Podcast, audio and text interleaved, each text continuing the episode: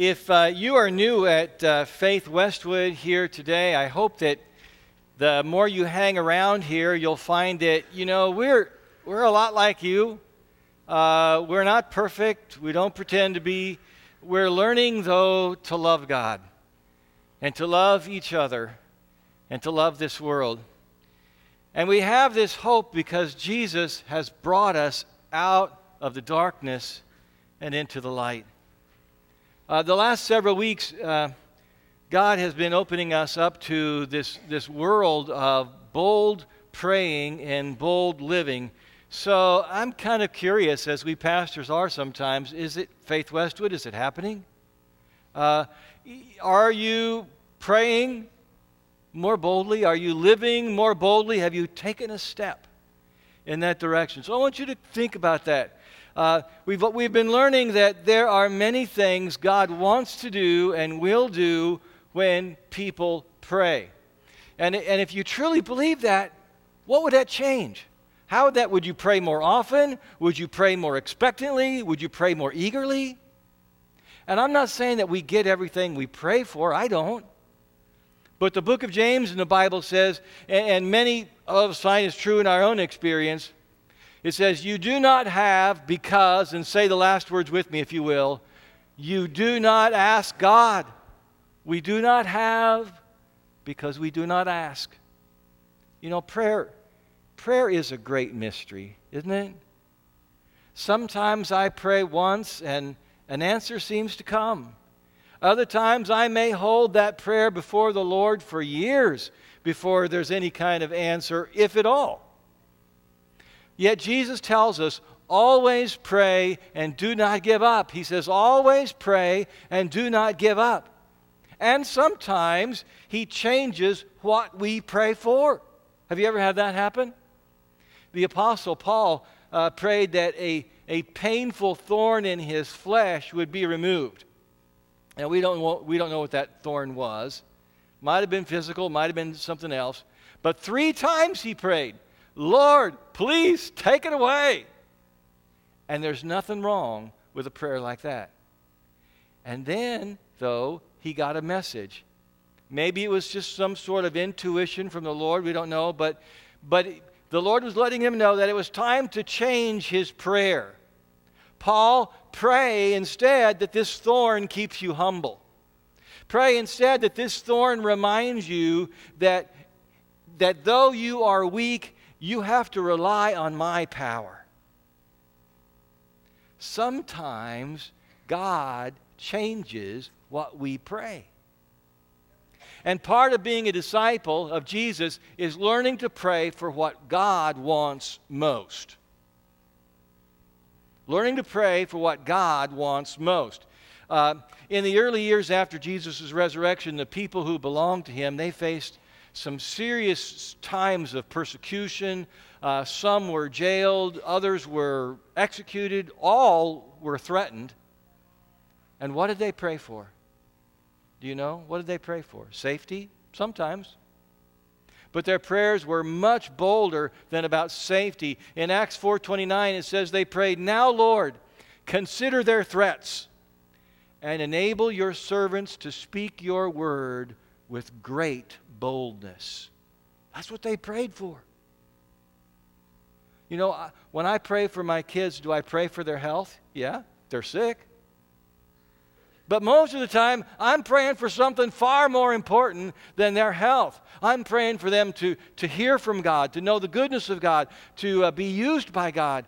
I'm praying for them to know Jesus and have a deep experience of the Holy Spirit.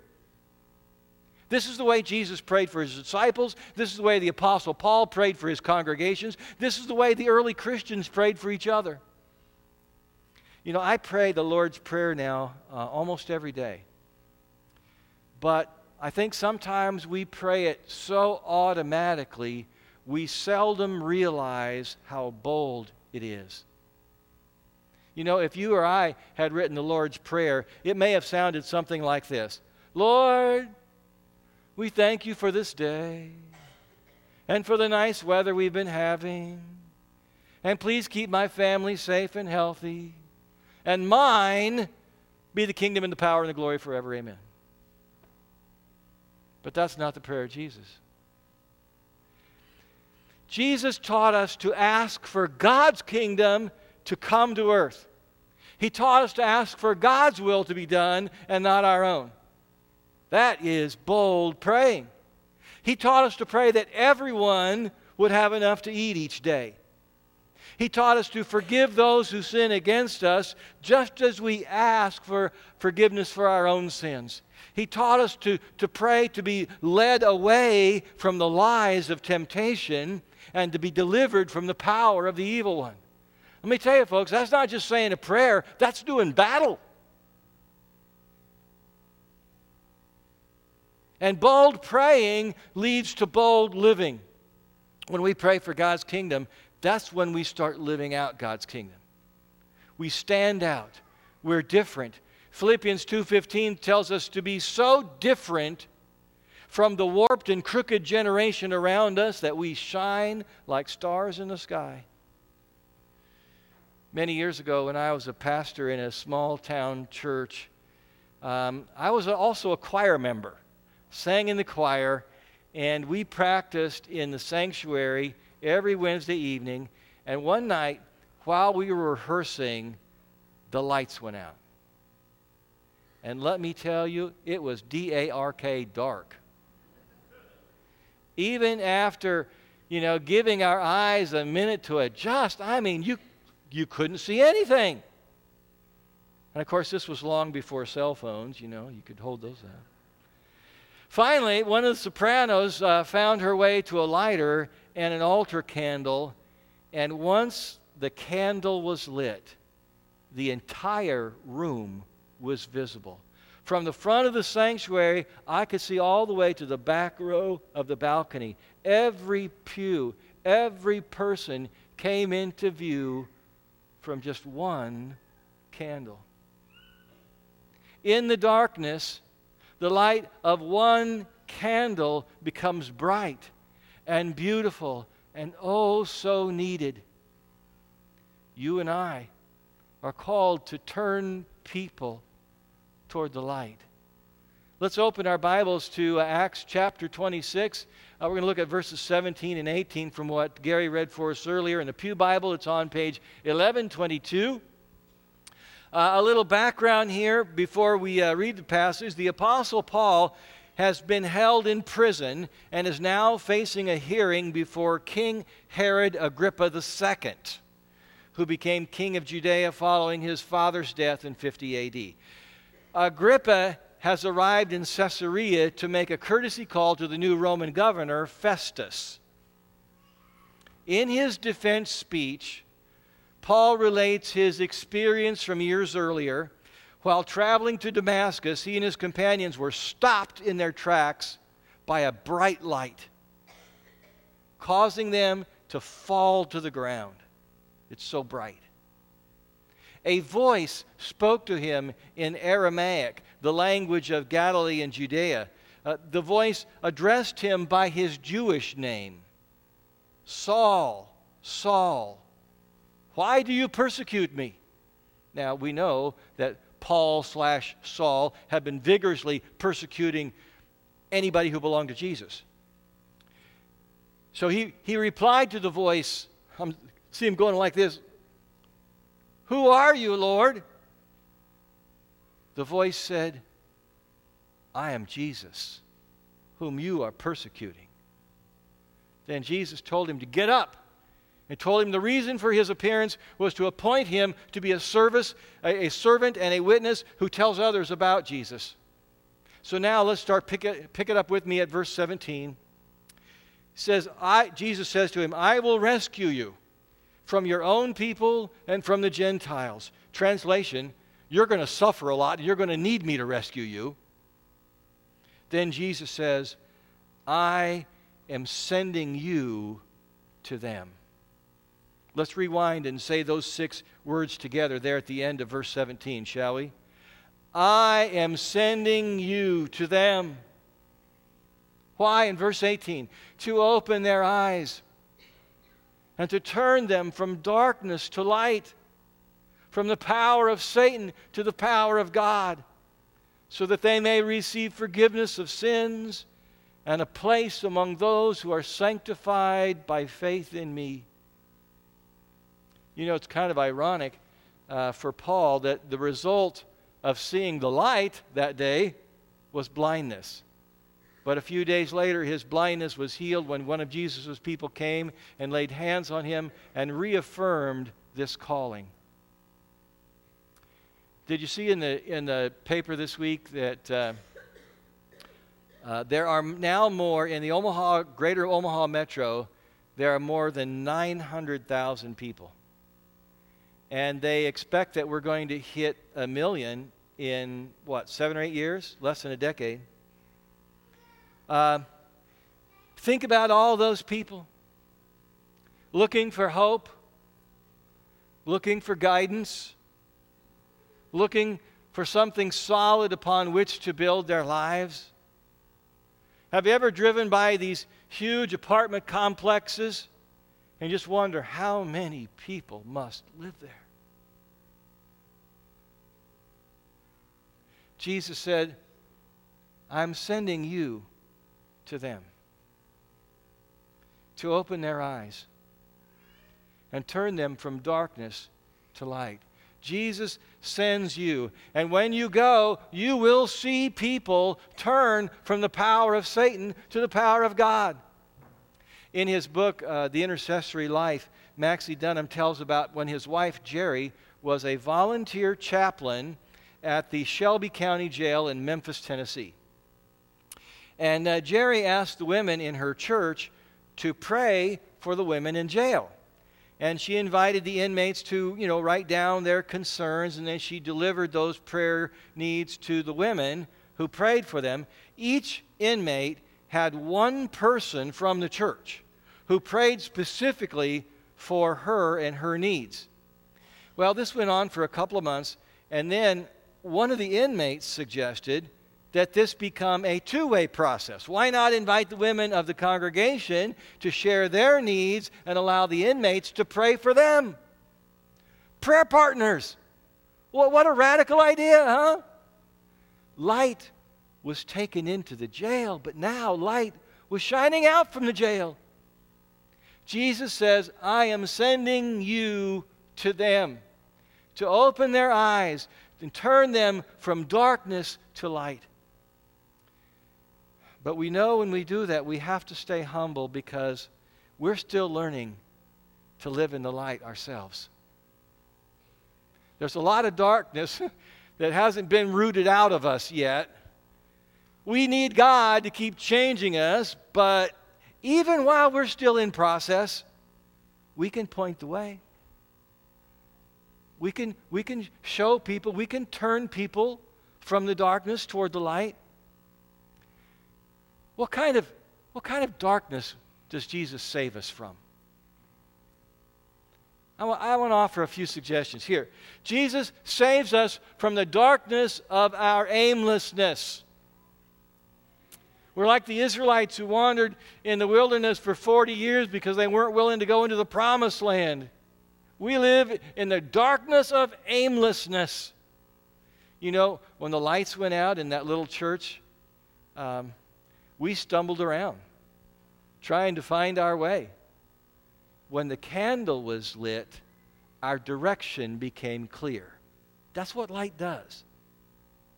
So many people wander aimlessly through life, drifting from one weekend to the next, grinding out the work week in between. We wander through jobs and lovers and locations, or we work at the same job and live in the same house and stay in the same marriage all our entire lives without really knowing why. Jesus looked at the crowds, and the Bible says he had compassion on them because they were like sheep without a shepherd. They were aimless, directionless, leaderless. Do you find yourself living in the darkness of aimlessness? Do you find yourself wandering through life without direction or purpose? There is hope, and that hope is found in Christ. He will show you who you are and what you were created for. Jesus will save you from the darkness of aimlessness. And Jesus saves us from the darkness of our self medication. Now, how do we self medicate? Well, the first thing we usually think of is alcohol, drugs, but we self medicate in a lot of ways. We self medicate with food. We self medicate with pornography. We self medicate with spending. We self medicate with overwork and overbusiness. And why do we self medicate? Because we're insecure, we're in pain, we're afraid, we're lonely, we feel unattractive, we feel worthless, so we turn to things to make us feel better. See, self medicating is an attempt to soothe that pain. It's an attempt to hide from what's really bothering us and eating at us. So instead of facing it and dealing with it, we, it helps us to just stay in denial. And as we know, self medications quickly become addictions, or as the Bible would call them, our idols. Whenever we turn to lesser things to make us feel better, we're living in darkness. Do you find yourself living in the darkness of self medication? Do you turn to things in an attempt to soothe your pain? There's hope. Jesus loves you with a love that goes to the deepest places in your soul. And the more you open yourself to that love, the more it will heal your heart. Jesus will save you from the darkness of self medication. And Jesus saves us from the darkness of our success. And this one may surprise you. I mean, we think, you know, success is good. What's wrong with success? I mean, people go to their class reunions so they can brag, right, about their success, or at least, you know, try to appear successful. And at least we would say that people who are successful aren't aimless. They, they see a goal and they go for it. So, how can success be darkness? It's because success can blind us to what is most important. Everywhere you look, people are chasing championships. They're climbing the career ladder. They're living vicariously through their kids' success without ever asking where it will lead them. Jesus told a parable about a guy who made success his idol. And in the midst of all of his great many plans, he died. And God said, Oh, you fool. He lived a wasted life. Jesus says, This is how it will be with whoever stores up things for themselves but is not rich toward God. Do you find yourself living in the darkness of success, in the darkness of striving for worldly achievement? Have you made success your God? There is hope. When you let go of building your little kingdom and put the priority on seeking God's kingdom, you begin to live in the light. Jesus will save you from the darkness of success in, in John's gospel, a number of leaders uh, eventually came to the point where they started to believe in Jesus, but they didn't want to you know, follow him openly because they were afraid of what people would say. They, they, wanted, they were afraid they would lose their privileges. They, they, were, they wanted to maintain appearances. And, and it says why. It says they loved human praise more than the praise of God. They loved human praise more than the praise of God. That is the darkness of success. It's wanting people's approval more than God's approval. And so Jesus says, I have come into the world as a light so that no one who believes in me should stay in darkness.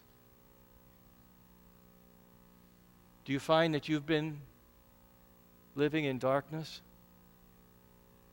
Well, there is a light that is shining. Turn by faith to Jesus and let Him be a light for you. He promises to lead you so that you no longer wander aimlessly. He promises to comfort and heal you so self medication no longer becomes your default response. He promises to give you a new definition of success, to live for God's praise and not human praise. And once you begin to live in that light, Jesus says, okay, now I am sending you. Yeah, you're still learning. Yeah, you feel unqualified and unprepared, but he says, I am sending you to open their eyes, to turn them from darkness to light.